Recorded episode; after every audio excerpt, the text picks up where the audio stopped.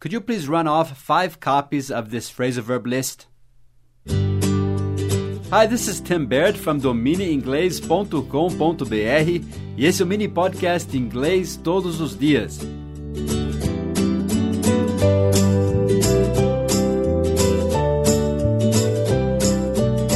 Como você sabe, na semana que vem nós vamos lançar o nosso 12 fascículo da série Phrasal Verbs e Expressões do Dia a Dia.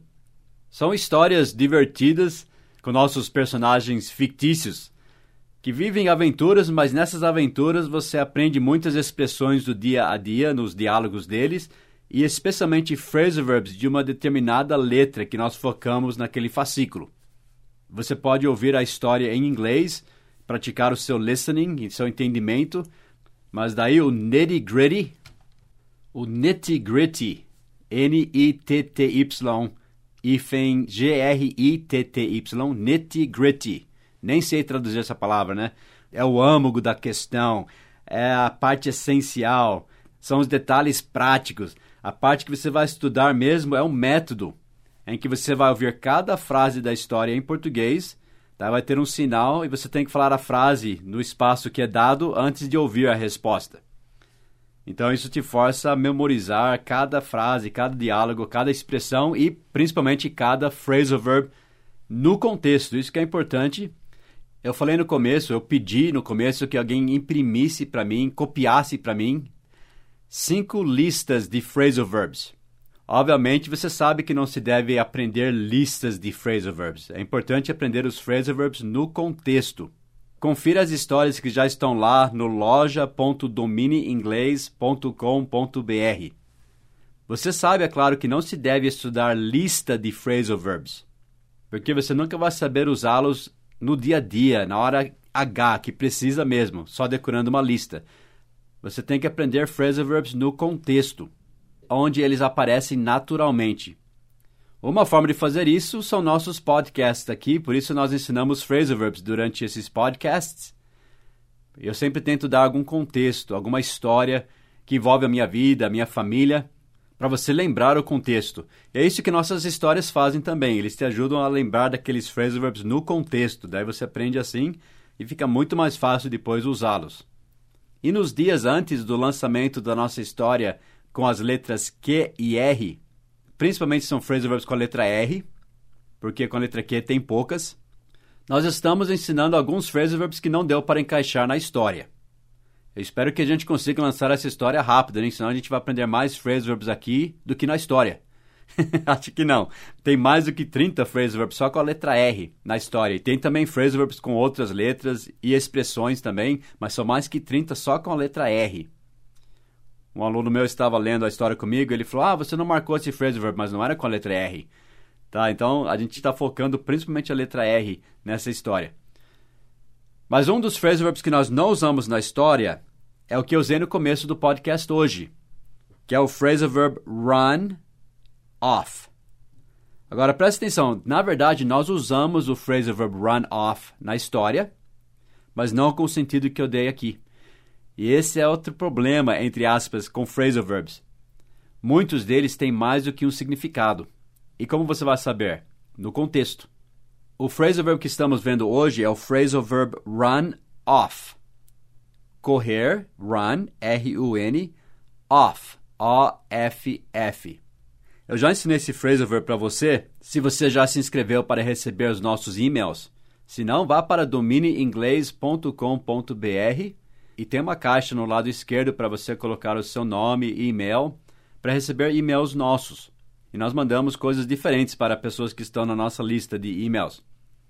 E eu já lhe ensinei esse phrasal verb run off, no sentido de fazer uma cópia, tirar uma cópia, ou tirar cópias, em uma das lições que eu te mandei por e-mail. Lembre que eu te contei a história da nossa aluna que recebeu a visita de um americano lá na empresa dela e esse americano pediu um documento e minha aluna disse: I'm gonna run it off for you. Eu vou run it off. Ela usou esse phrasal verb run, R-U-N, it, o documento, it, off, O-F-F. Eu vou run it off para você. I'm gonna run it off for you. Todas as frases aqui vão estar lá no nosso site, debaixo da dica de hoje. E o chefe dela que fala inglês, não entendeu o que ela disse. Ele falou: O que, você quer dizer com isso? E ela disse: Olha, o americano entendeu. E ele estava lá do lado da máquina de xerox, né, de cópias. Porque run alguma coisa off ou run off alguma coisa é um phrasal verb transitivo, então a gente pode colocar no meio ou no fim. Significa fazer cópias, tirar cópias. E obviamente que o americano entendeu isso. E o boss dela não. Por isso tem que aprender phrasal verbs. Então nós vamos praticar hoje. É o quinto phrasal verb que estamos ensinando com a letra R. E eu não sei se eu vou deixar lá no nosso site ou até nesse podcast para sempre. Pelo menos para esses dias que estamos antecedendo o lançamento. Talvez eu tire mais para frente e coloque como parte do produto, eu não sei. Mas agora aproveite que está nesses podcasts e lá no site também, esses phrasal verbs extras que não colocamos na história. E hoje é o quinto phrasal verb, então nós vamos praticar o run off. Eu vou te dar mais alguns exemplos, mais algumas sentenças para você colocar no contexto. Mas eu falei que nós já usamos outros run offs na história. Por exemplo, run off pode ser sair correndo, esse é um pouco mais óbvio, né? A pessoa ran off. Run off pode ser fugir. Fugir mesmo é um outro phrasal verb com a letra R, que é o run away. Correr embora. Run away. Só que nós usamos o run off quando é fugir de casa. Tipo, você quer fugir das suas responsabilidades. Ou o run off com alguém, né? Você fugiu com alguém, geralmente é o run off, não o run away. Run alguém off ou run off alguém é você expulsar alguém, forçar alguém a ir embora de um certo local. Nós vamos usar na história do nosso fascículo com a letra R, porque justamente vamos falar da história dos Estados Unidos quando eles ran off os redcoats, os casacos vermelhos, os soldados ingleses. Então isso vai encaixar bem na história. Mas esse é outro significado do run off, que é você forçar alguém a ir embora. Run off também pode ter a ver com exercício, quando você run off algumas calorias ou você run off a sua energia, isso é outro contexto. Você pode run off na sua boca, quer dizer falar demais, isso é outro contexto. E tem um runoff muito importante para o Brasil esses dias. Se houver segundo turno nas eleições, em inglês chama-se um run-off election. Na verdade, é um phrasal verb usado como adjetivo, com hífen, tá? Run, hífen, off, election. O runoff election é uma eleição de segundo turno. Eu só falei tudo isso para você ver que phrasal verbs têm mais do que um significado. Mas hoje vamos focar em um só. Por isso que nós estamos fazendo esses mini podcasts em inglês todos os dias, porque a gente tem que concentrar em aprender alguma coisa bem, tá? Depois vai passando para outra. Aprende um pouco cada vez. Como eu disse em alguns podcasts atrás, little and often, um pouco e frequentemente, com frequência. E é assim que a gente vai aprendendo inglês. Hoje o run-off é de fazer cópia, de tirar cópia. Então vamos ver alguns exemplos do dicionário. Could you run off 10 copies of this poem, please? Você poderia tirar 10 cópias deste poema, por favor? Você poderia run off. Copiar. Fazer cópias. Run off 10 copies. Fazer 10 cópias. Tirar 10 cópias. Would you mind running off some more copies of the agenda?